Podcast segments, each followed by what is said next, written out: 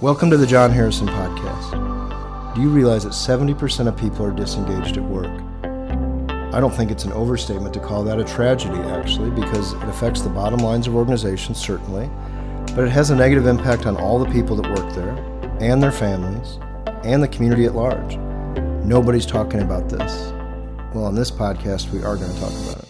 Welcome back to the Jon Harrison podcast. My name's Tanner Hubbard. I've got Melissa Dunn and Madeline Baker here uh, to do another episode on accountability. And in this um, this podcast, we want to talk specifically about accountability in a remote working environment. So, what are some of those differences we need to be aware of and we need to focus on when it comes to um, the accountability factor on our teams, but potentially with members that are not sitting next to us, that aren't in the same building. Um, something we've all dealt with um, over the last few years, probably in some measure, but there are clearly some companies that may never go back to a full, you know, in office uh, type work environment. And so I think this is something that that is good for us to get a hold of and, and handle the right way um, and not just hope it goes away. So um, to that end, um, one, one thing I think will be is a good setup is uh, Melissa has a very unique perspective. I know from her background because she had 25 years really kind of in corporate America um, prior to 2020 when a lot of people were forced to go remote. Um, I do think there were things we've all, you know, got thrust in the middle of. Um, so I, I want to talk about those just a little bit because I do think what we're going to see is maybe some commonalities and some things that haven't changed or shouldn't have changed, but there was clearly things that have changed. So what were some of those challenges just when you got thrown into work in a remote work environment? What what what were those things that you had to figure out for the first time ever?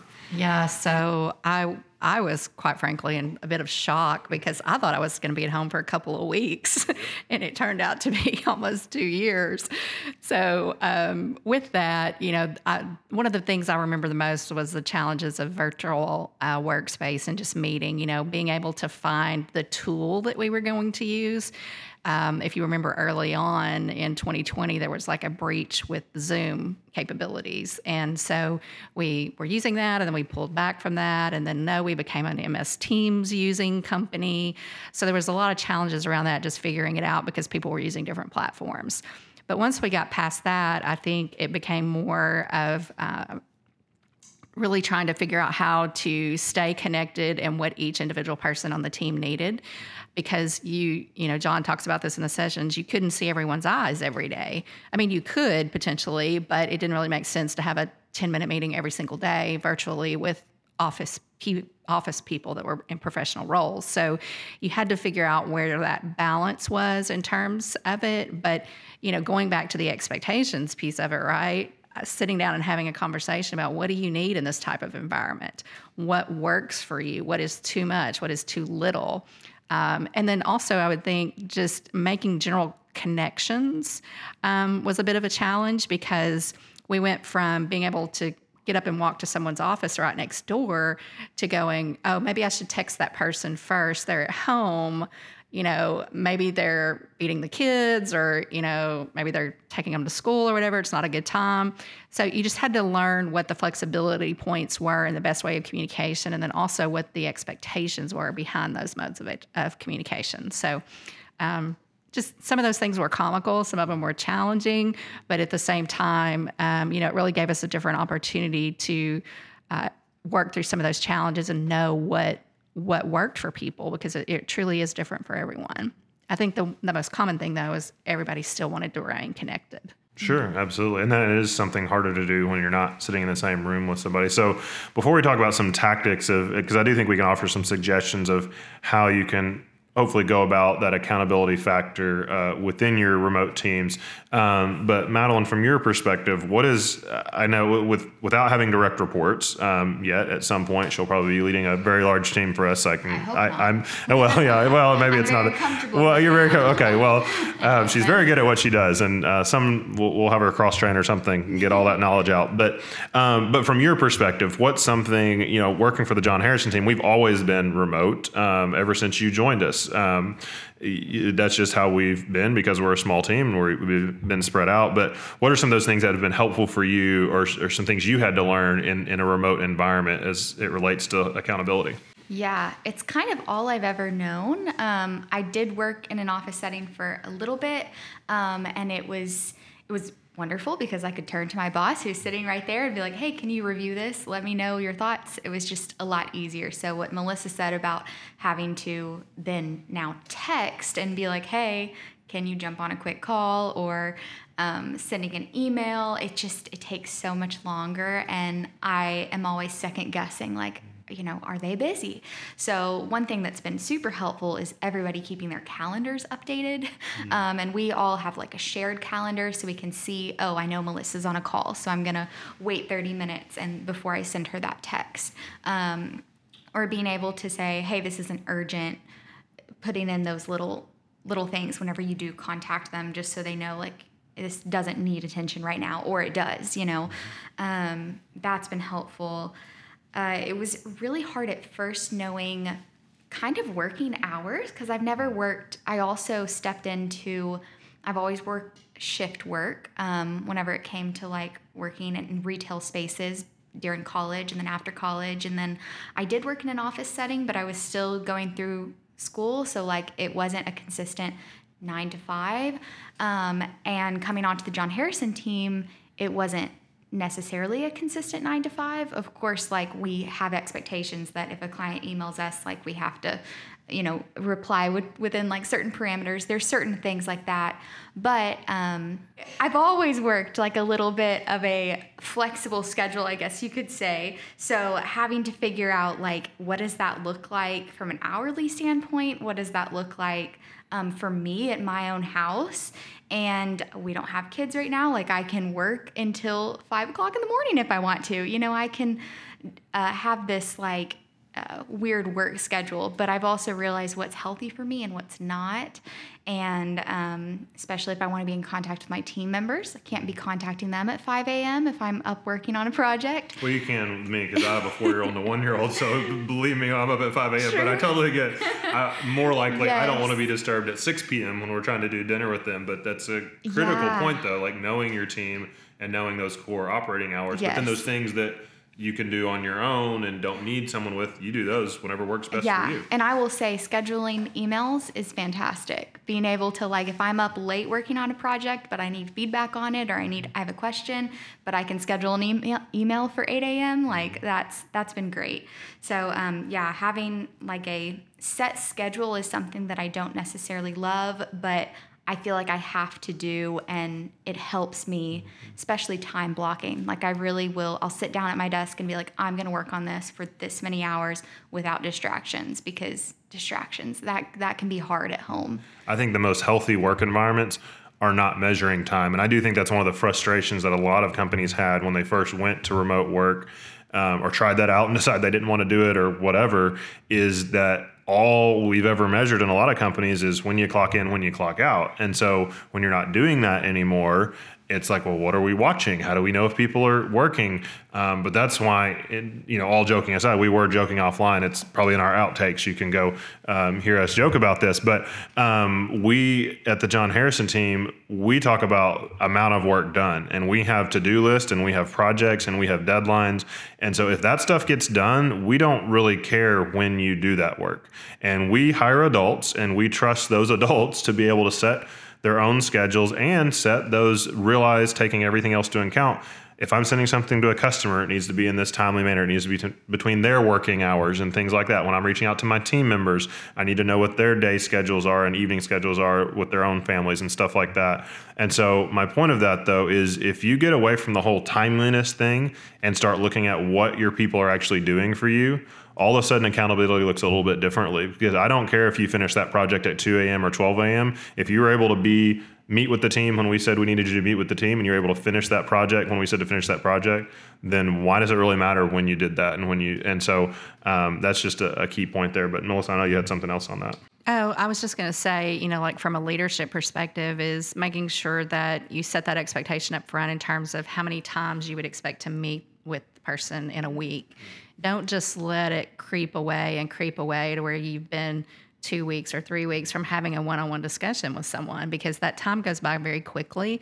And if you're not intentional just the same as the time blocking that works for you madeline i think time blocking and going ahead and scheduling getting it on the calendar to have those regular touch bases with employees is equally important. So just don't lose don't lose visibility of that. Yeah, and don't be afraid to schedule them out. You know, like we've looked at our calendars and set, you know, we have all our quarterly performance reviews already set. We have one-on-ones like you know, even just phone calls. Like I remember, um, I haven't done one with Jon in a while.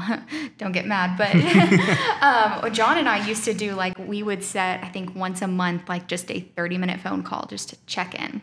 Um, so yeah, and we would put those on the calendar. So being intentional about you know, doing that. So, Jon, if you're listening to your own podcast, yeah, we need, need to, set, up, a phone call. call. and you're really falling behind as busy as you. But yeah. totally kidding. We clearly our team has continued to grow and adapt, and um, we now have four full time team members. And yeah, that looks differently now than it even did three years ago. But I think those are critical points about being proactive and setting some of those.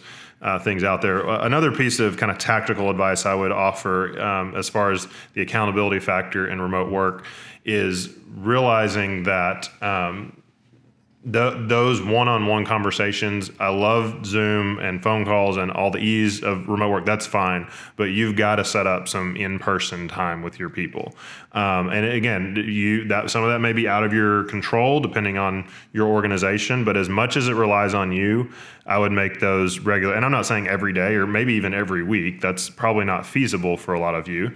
Um, but at least once a month, have a one on one or have a small team meeting, depending on the size of your group. Um, but case in point, we're here recording these podcasts right here today. We're doing this in person, as we do a lot. We do have some remote capabilities for that, but at least one person has to be sitting, uh, usually Madeline, taking care of all the podcasting um, technical stuff. And so we have to do this in person.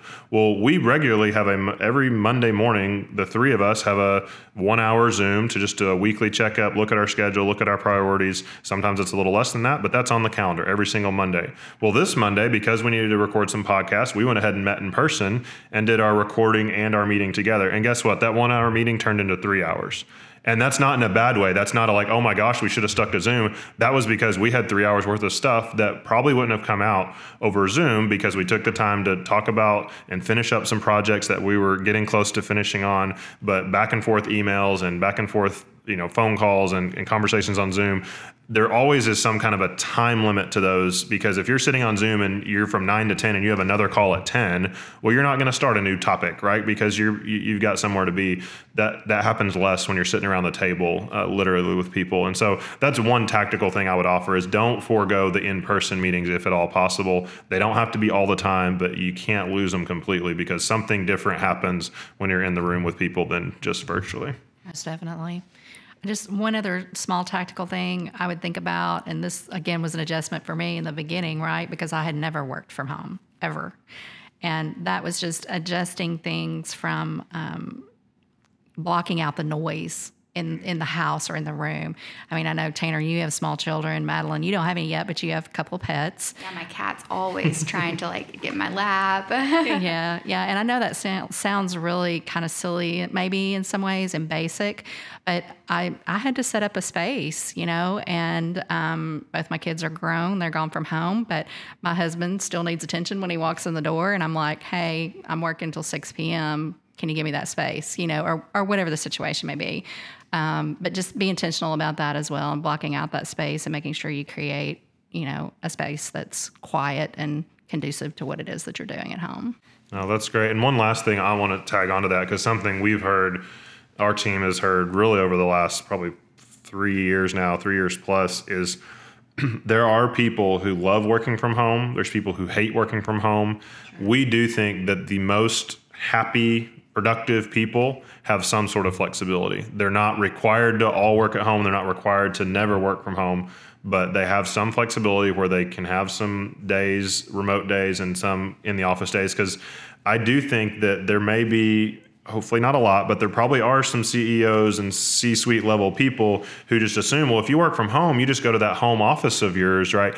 And most people don't really have a great setup where they're completely, you know, isolated at a home office, soundproof. You know, a lot of people are working from the kitchen table or do have small kids like myself, or you can, I guarantee you, can soundproof as much as you want in our house, and Jack and Carter will still find a way to make noise in my office, right? I mean, it's just so you can't avoid all of that. And so I think as leadership, we've got to take a step back sometimes and realize like we all have different situations when we're not in the office. And so knowing your people and knowing what they need and, and what's helpful, um, I think gets the best out of your folks. And in all honesty, if you're an all remote uh, situation, you might need to create a space to have a you know, an office that somebody can go to, you know, if they need to, like a, a, temporary workspace or whatever. If you're always in the office and you have no flexibility, you might revisit that and think, how can we give people some flexibility a couple times a month to be able to work remotely and still get their job done, but not be doing it from a desk? And then lastly, we know some companies do not have the opportunity to do remote work, right? Some people are working on a factory floor. They will never be able to do that from their living room or from their home office. We get that.